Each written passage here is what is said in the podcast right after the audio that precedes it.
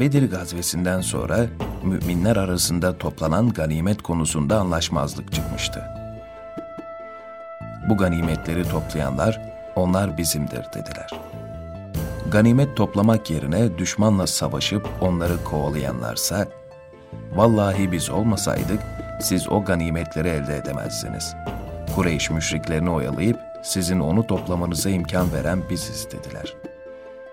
Müşriklerin arkadan gelmesinden korkarak Hazreti Peygamber'i koruyanlar da, vallahi siz bizden daha fazla hak sahibi değilsiniz.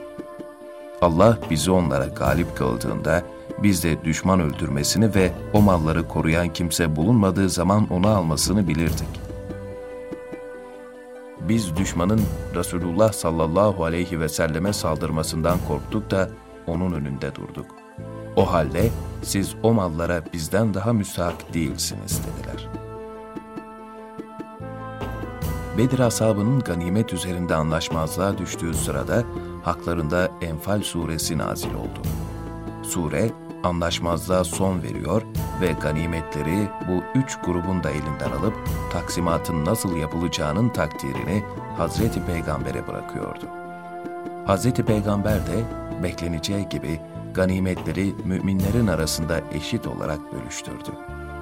Gelin görün ki savaşta büyük yararlılık ve kahramanlık gösterenler kendilerine zayıf Müslümanlardan daha fazla bir hisse verileceğini sanıyorlardı.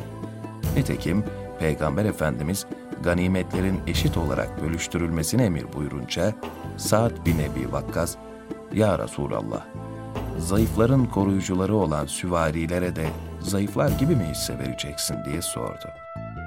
Peygamber Efendimizin cevabı ise şöyleydi. Anan ağlasın ey Sa'd'ın anasının oğlu. Sizler yardıma ve rızka da zayıflarınız yüzünden nail olmuyor musunuz?''